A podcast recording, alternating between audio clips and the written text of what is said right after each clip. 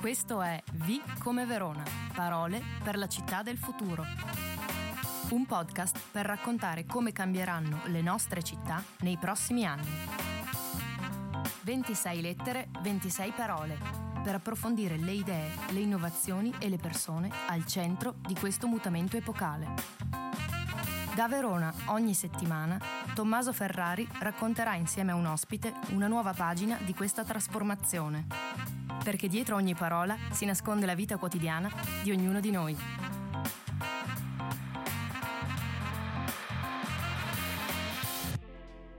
D come decarbonizzazione.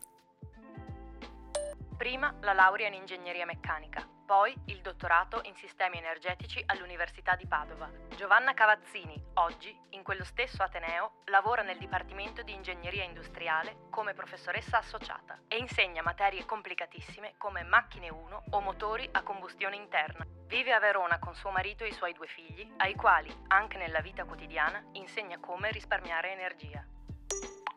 Spero che la biografia sia accettata dalla professoressa Cavazzini, che saluto e benvenuta a V come Verona, grazie per essere qui con noi. Grazie Tommaso per avermi invitato, è un piacere essere qui con voi e rivederti insomma da un po'. Dopo tanto un... tempo, dopo un po' di tempo. Con te parleremo di decarbonizzazione, che è il classico parolone ostile all'apparenza molto tecnico che serve, sembra quasi riservato a una cerchia di iniziati. Ma, come sai, l'obiettivo del nostro podcast è proprio quello di aprire le parole per vedere cosa c'è al loro interno e capire in che modo ci toccano da vicino e come condizioneranno le nostre vite in futuro. E parlare di decarbonizzazione significa davvero ragionare su una svolta radicale nel nostro modo di produrre energia, di muoverci, di costruire e anche di amministrare le città. È corretto, prof? Correttissimo. Certo, eh, prima di capire che cosa implica la parola eh, decarbonizzazione è fondamentale però capirne il significato. Decarbonizzazione vuol dire eliminare dal panorama attuale della produzione dell'energia tutto ciò che porta a produrre elementi con il carbone o derivati dal carbone e quindi eh, di fatto eliminare tutti i combustibili fossili, petrolio, benzine, gasoli e derivati e basare la società del futuro sulle fonti rinnovabili e su fonti definite pulite. Beh, che già come ce l'hai descritta, intanto è diventato un po' più semplice e comunque è come dire una sfida abbastanza grossa anche perché nella quotidianità della vita di ognuno di noi dalla casa alla macchina quello che facciamo sicuramente eh, il gas il gasolio la benzina insomma ci accompagnano quasi ogni giorno. Allora partiamo con la prima domanda che è il battesimo di fuoco di ogni nostro ospite. Perché per te Giovanna Cavazzini decarbonizzazione è una parola fondamentale per la città del futuro allora, decarbonizzazione è la chiave del futuro ed è la parola attorno a cui anche tutta la comunità europea sta eh, organizzando e gestendo le proprie attività in una prospettiva a lungo termine. Vi faccio solo capire e pensare che nel 2050 la comunità europea ha previsto che la società nostra dovrà essere completamente pulita, cosiddetta carbon free, cioè libera dal carbone. E quindi ogni tipo di attività che è stata impostata anche a livello di ricerca, di politica eh, e di atteggiamento complessivo è rivolta proprio in quella direzione, cioè rivolta ad ottenere una società pulita nel 2050. Che è pulita significa una città dove i nostri comportamenti necessariamente dovranno cambiare. Eh, certo, eh, questo tipo di, di, società implica una rivoluzione, una rivoluzione culturale da tutti i punti di vista nel senso che dovrà cambiare la politica perché dovrà pensare con logiche diverse, dovrà cambiare la società perché i cittadini dovranno cominciare ad essere partecipi del, anche del, del gestire l'energia e anche da un certo punto di vista del produrre l'energia e, e tutti insomma dovranno essere coinvolti per, per, ottenere e mantenere una società che presenta delle criticità forti anche perché eh, in qualche modo dipendere dalle rinnovabili presenta delle sfide molto importanti. Quindi eh, Giovanna ci hai detto in questi pochi minuti già cosa si cela dietro la parola decarbonizzazione una rivoluzione culturale e questo secondo me è già un elemento su cui riflettere eh, che porterà a uno stravolgimento anche delle nostre vite quotidiane. Parlando di quotidianità, uno eh, dei nostri obiettivi di eh, questo podcast è proprio associare la quotidianità alle parole che analizziamo.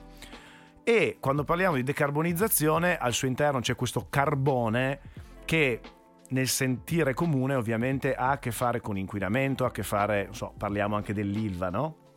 Molto spesso abbiamo davanti le immagini di queste montagne di carbone che inondano eh, i quartieri eh, limitrofi. Allora, esiste un link tra decarbonizzazione e salute delle persone? Cioè, questa è la domanda che ti vorrei fare. Il link è evidente, eh, un esempio l'hai, l'hai, citato tu, ma se ne possono fare tanti altri, a partire anche ad esempio dal, dall'inquinamento legato ai trasporti e da un altro tipo di inquinamento che è, è forse quasi più, uh, più, incidente, che è quello legato ai sistemi di riscaldamento, alle caldaie e, e così via, che tra, immettono nell'atmosfera che, e quindi nell'aria che noi respiriamo tutti i giorni passeggiando per le strade anche con i nostri bambini delle particelle eh, di origine carboniosa che poi ci ritroviamo inesorabilmente nei polmoni e quindi pensare che eh, il produrre l'energia in modo pulito sia qualcosa di distante da noi è sbagliato, nel senso che eh, l'inquinamento legato all'utilizzo del carbone e a tutto ciò che è legato alla filiera dell'utilizzo del carbone incide inesorabilmente sulla nostra vita e anche sulla nostra salute. Tra l'altro è interessante perché ci hai parlato di un inquinamento di cui si parla spesso poco, no? Nel senso che molto spesso la gente dice per avere meno inquinamento, certo bisogna eh, diminuire il traffico, l'uso della macchina privata, però c'è tutto il tema legato al riscaldamento, ovviamente un riscaldamento che ha a che fare con eh, bruciare il gas nelle nostre caldaie e che eh, è effettivamente un come dire, nemico un po' più invisibile. Non credi che quindi da, da questo punto di vista eh, spesso ci sia una discussione su alcuni temi e altri invece magari più importanti vengano sviati? Questo è sicuro, nel senso che anche quando si parla di inquinamento, anche quando si parla eh, di, di, aspetti come eh, l'aria inquinata e così via, si tende a dare la colpa eh, ad alcuni, alcune cause piuttosto che ad altre, a seconda anche di convenienze di vario genere e non, so, non solo legate agli aspetti energetici. quindi i, i, sistemi di riscaldamento è dimostrato che eh, incidono in maniera se non uguale, addirittura superiore a quella del, del trasporto. Eh, però questo non, vuole, non voglio che venga eh, interpretato interpretato come eh, un'indicazione del fatto che il trasporto non inquina. Anche il settore dei trasporti inquina, ma non bisogna mai cercare un unico colpevole. È proprio la società complessivamente che deve cambiare. Eh, questa è, è la rivoluzione culturale di cui eh, facevi cenno tu prima, quindi molto spesso non ha senso questa guerra tra vabbè ma io posso andare in macchina perché tanto non ho riscaldamento a gas a casa, come se fosse una guerra un po' tra elementi inquinanti, in realtà è proprio una società che complessivamente deve ripensarsi più pulita e quindi a partire dalla generazione di energia e anche da un punto di vista di riscaldamento delle nostre case.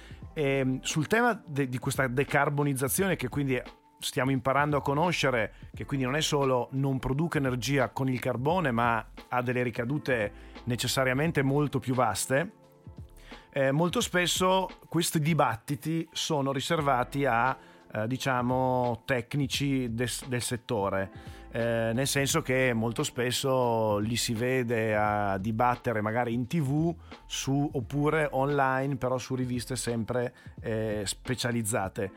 Eh, però vorrei provare a capire con te in realtà perché questo approccio sia sbagliato, almeno dal mio punto di vista, perché la decarbonizzazione non è un problema soltanto per gli ingegneri come te e come me, tu sei molto più ingegnere di me perché è ingegnere meccanico, io sono ingegnere ambientale, questo faccio un po' di ironia nerd ingegneristica. Per cui la decarbonizzazione non riguarda solo noi, ma riguarda tutti noi, quindi tutti i cittadini, è corretto? È correttissimo, nel senso che eh, la rivoluzione culturale ha bisogno dei tecnici che stanno alla base, ma ha bisogno anche della società che nella, nel, nel futuro, in questa società del, del 2050 addirittura un, assumerà un ruolo eh, attivo nella gestione dell'energia. E per spiegare questo devo fare, come dire, un piccolo cappello introduttivo, nel senso che quando ognuno di noi, volendo banalizzare, eh, accende la luce, va ad incidere sul sistema che caratterizza la rete, che è una sorta di bilancia, in cui deve esserci un perfetto equilibrio tra eh, chi sta producendo l'energia in quel momento e chi la sta consumando. Quindi ogni volta che io accendo una lavatrice, accendo la luce, accendo il televisore, in quello stesso istante ci deve essere un impianto che mi dà quell'energia, altrimenti la rete collassa. Qual è il problema della società del futuro? Che eh, attualmente gli impianti a carbone sono molto flessibili e riescono a gestire molto bene il cambio di, di richiesta, di consumo che caratterizza la nostra attuale società, che è oggettivamente una società molto consumistica. Ma quando dovremo basare tutto sulle fonti rinnovabili, come il sole, il vento e così via, eh, la situazione diventa molto più difficile da gestire, perché se io ho bisogno di energia e in quel momento passa una nuvola, ad esempio, sopra il mio impianto fotovoltaico, il mio impianto smette di produrre e a quel punto io ho un vuoto di produzione di energia che rischia di mandare in collasso la rete e ci deve essere quindi un sistema, ad esempio un sistema di stoccaggio dell'energia, che subentra e produce quella quota che io sono andato a perdere a causa della nuvola, a causa del vento che viene meno e così via. Ma anche dall'altro punto di vista, se ad esempio ho troppo sole o troppo vento, ci deve essere qualcuno che va a consumare quell'energia. Ed è qui che nella società del futuro i cittadini avranno un ruolo, eh, direi, fondamentale. Magari in forma aggregata, però tutte le nostre case diventeranno delle smart home, cioè delle case in cui gli stessi elettrodomestici possono essere utilizzati come elementi di, eh, di gestione e di stabilizzazione del sistema eh, rete. Per capire e semplificare, eh, nella società del futuro io mi immagino la, la, signora che al mattino dice al computer della sua casa che deve fare la lavatrice entro la fine della giornata e il computer eh, decide quando far partire quella lavatrice a seconda delle necessità della rete. Quindi quando la rete ha bisogno di consumare energia perché l'impianto eolico ha troppo vento e sta producendo troppo, eh, fa partire le lavatrici e io avrò un doppio beneficio che non solo faccio la lavatrice gratis perché sto fornendo un servizio in quel momento, ma che addirittura probabilmente me lo pagheranno e mi daranno dei soldi. E in questo modo ogni diciamo, utente diventerà un elemento fondamentale nella stabilizzazione della rete e si passerà dai cosiddetti consumatori a dei cittadini che sono consumatori produttori eh, nello stesso momento. Beh, ci hai raccontato una rivoluzione culturale eh, stratosferica, nel senso che mi immagino il cittadino di domani che non solo consuma e gli arriva la bollettona a fine mese che deve pagare, ma addirittura potrà essere pagato perché sostanzialmente eh, cederà un po' della sua potenza, diciamo, che ha in casa alla rete. È da questo punto di vista eh, il ruolo del cittadino, quindi a casa nostra, con questo concetto di smart home, una vera e propria rivoluzione che da un certo punto di vista avvicina il cittadino alla transizione energetica, al concetto di decarbonizzazione, a questa svolta culturale. Perché secondo me è molto importante la vicinanza tra cittadino e questo cambio epocale che tu, professoressa, ci hai descritto perché spesso le politiche ambientali sono state viste come un freno allo sviluppo economico. In passato, anche qui a Verona, si parlava di due fronti contrapposti. Da una parte un ambientalismo percepito come quelli del no a tutti i costi, dall'altra una pianificazione urbanistica e industriale orientata solo alla crescita a qualsiasi costo, dove la parte ambientale sostanzialmente era, non dico in panchina, in tribuna, usando un gergo eh, calcistico. Per fortuna le cose adesso stanno un po' cambiando, ci accennavi anche te rispetto alla parte, diciamo, alla parte che sta facendo anche l'Unione Europea, l'esempio del, della carbon neutrality al 2050, dove appunto si punta a un'economia climaticamente neutra entro quell'anno. Molte grandi città stanno adottando, rivoluzionando la viabilità, stravolgendo il concetto di carreggiata con più spazio per bici e pedoni o per andare ancora più lontano, notizia abbastanza recente è che la città di San Francisco ha vietato nelle nuove costruzioni il riscaldamento a metano. È ormai chiaro a tutti che questa transizione energetica, che ci ha raccontato come molto uh, concreta, stravolgerà la nostra economia, le nostre vite, le nostre città e come per ogni rivoluzione epocale vincerà chi sarà il più preparato. I vantaggi di una città che saprà essere green non riguarderanno solo la qualità della vita dei cittadini, cioè non è solo l'aria che respiriamo, che è sicuramente un fattore fondamentale, ma sarà anche l'attrattività dell'economia locale, perché una città green riesce ad attrarre più investimenti, più aziende innovative, più giovani, creando più posti di lavoro.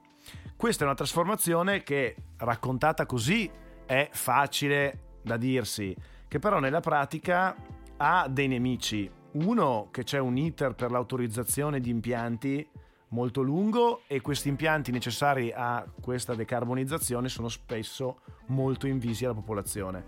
Penso eh, in questo momento a Verona si discute poco del biometano a Cadelbue, ma ci sono già mini polemiche in corso oppure si scontra anche con politiche di mobilità urbanistiche che hanno bisogno di tempi lunghi e quindi non sono particolarmente attrattive per una politica che, insomma, non dico niente di eh, così eh, innovativo nel dire che la politica di adesso ha bisogno di risposte immediate. Quindi questo scenario che io ho descritto, eh, pensi che rifletta fedelmente la realtà oppure no? E soprattutto, come si fa a far sì che questa rivoluzione culturale rinnovi il concetto di ambientalismo e spinga a passare da politiche a breve termine verso piani di lungo periodo? Cioè, ho fatto una domanda che mi rendo conto abbastanza difficile, però insomma ci affidiamo e mi affido alla tua risposta. Allora direi che la chiave del, della risposta è la società, ancora una volta nel senso che nel momento in cui i cittadini accettano e capiscono che la rivoluzione porta in quella direzione, la politica sarà costretta ad, ad, adattarsi perché non sarà più una questione di, come dicevi tu, ambientalisti sì, ambientalisti no, di destra, di sinistra, di centro. Diventerà un, un, un elemento chiave dello sviluppo della società che verrà accettato da qualunque partito politico e quindi finalmente si potranno fare dei programmi e dei progetti a lungo termine. E da questo punto di vista devo dire che eh, la comunità europea sta già tracciando la strada, nel senso che gli investimenti maggiori a livello di ricerca vengono fatti dalla comunità europea in tecnologie eh, e in progetti di ricerca che hanno due aspetti estremamente interessanti. Il primo è che un elemento chiave per essere finanziati è che il progetto preveda ehm, un, un, programma di accettazione sociale, cioè di forte e fortissimo coinvolgimento della società, volto a far diventare i cittadini partecipi e attivi nello sviluppo stesso della tecnologia pulita che si vuole introdurre nella società, in modo che poi non sia più un'imposizione dall'alto in cui io vengo a spiegarti che la tecnologia è buona e che fa del bene e tu in qualche modo la devi accettare, ma il cittadino diventa un elemento partecipe e attivo nella definizione e nello sviluppo della tecnologia. E l'altro aspetto estremamente interessante è che finalmente si, è, si sta ampliando lo sguardo.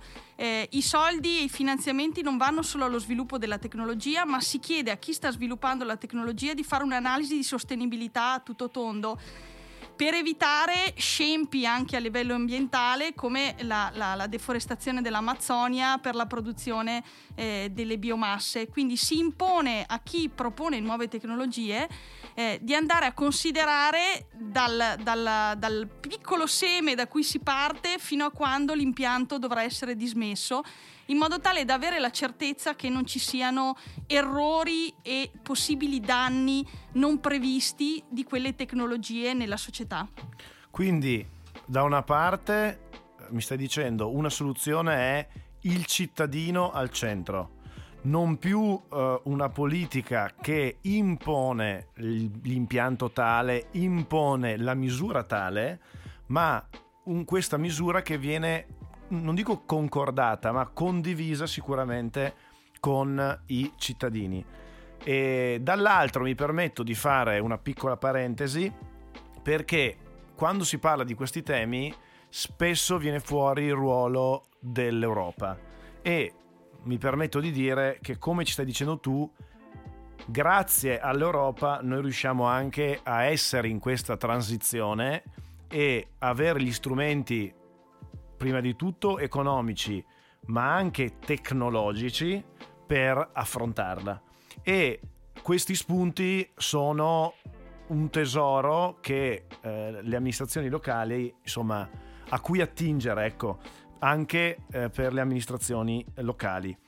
Arriviamo alla fine di questa chiacchierata dove abbiamo capito eh, cosa, cos'è la decarbonizzazione e tutti i risvolti dietro questa rivoluzione che abbiamo davanti.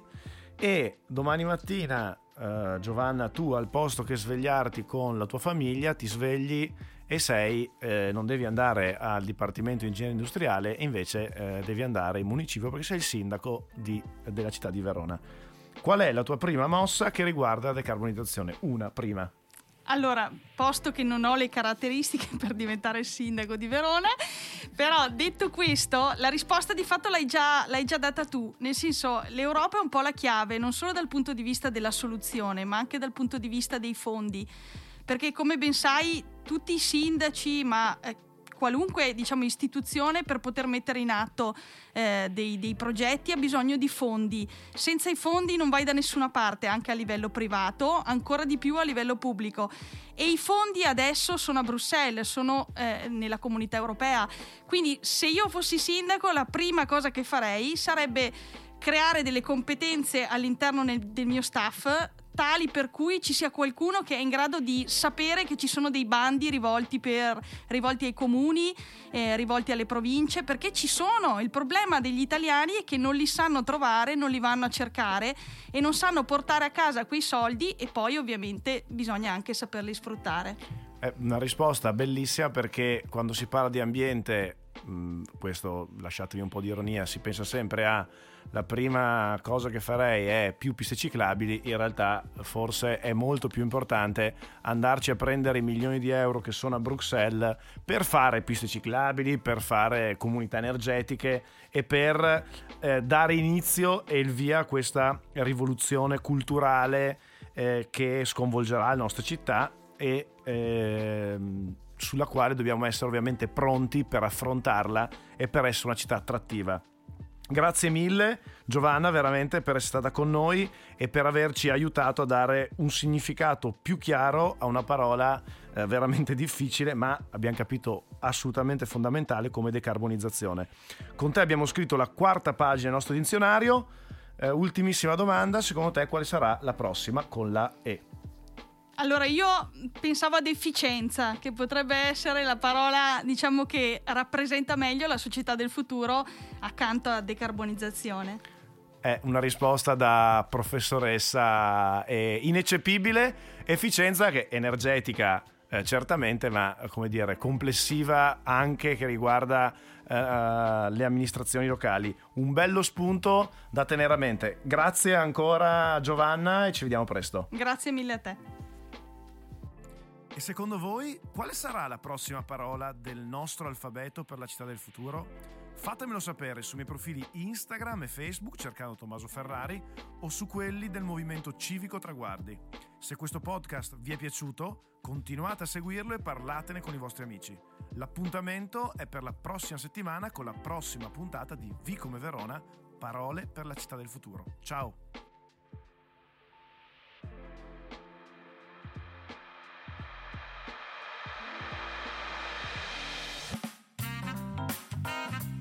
Avete ascoltato Vi come Verona, parole per la città del futuro, un podcast di Tommaso Ferrari e Traguardi. Se la puntata vi è piaciuta, continuate a seguirci e iscrivetevi ai nostri canali Facebook, Instagram e YouTube.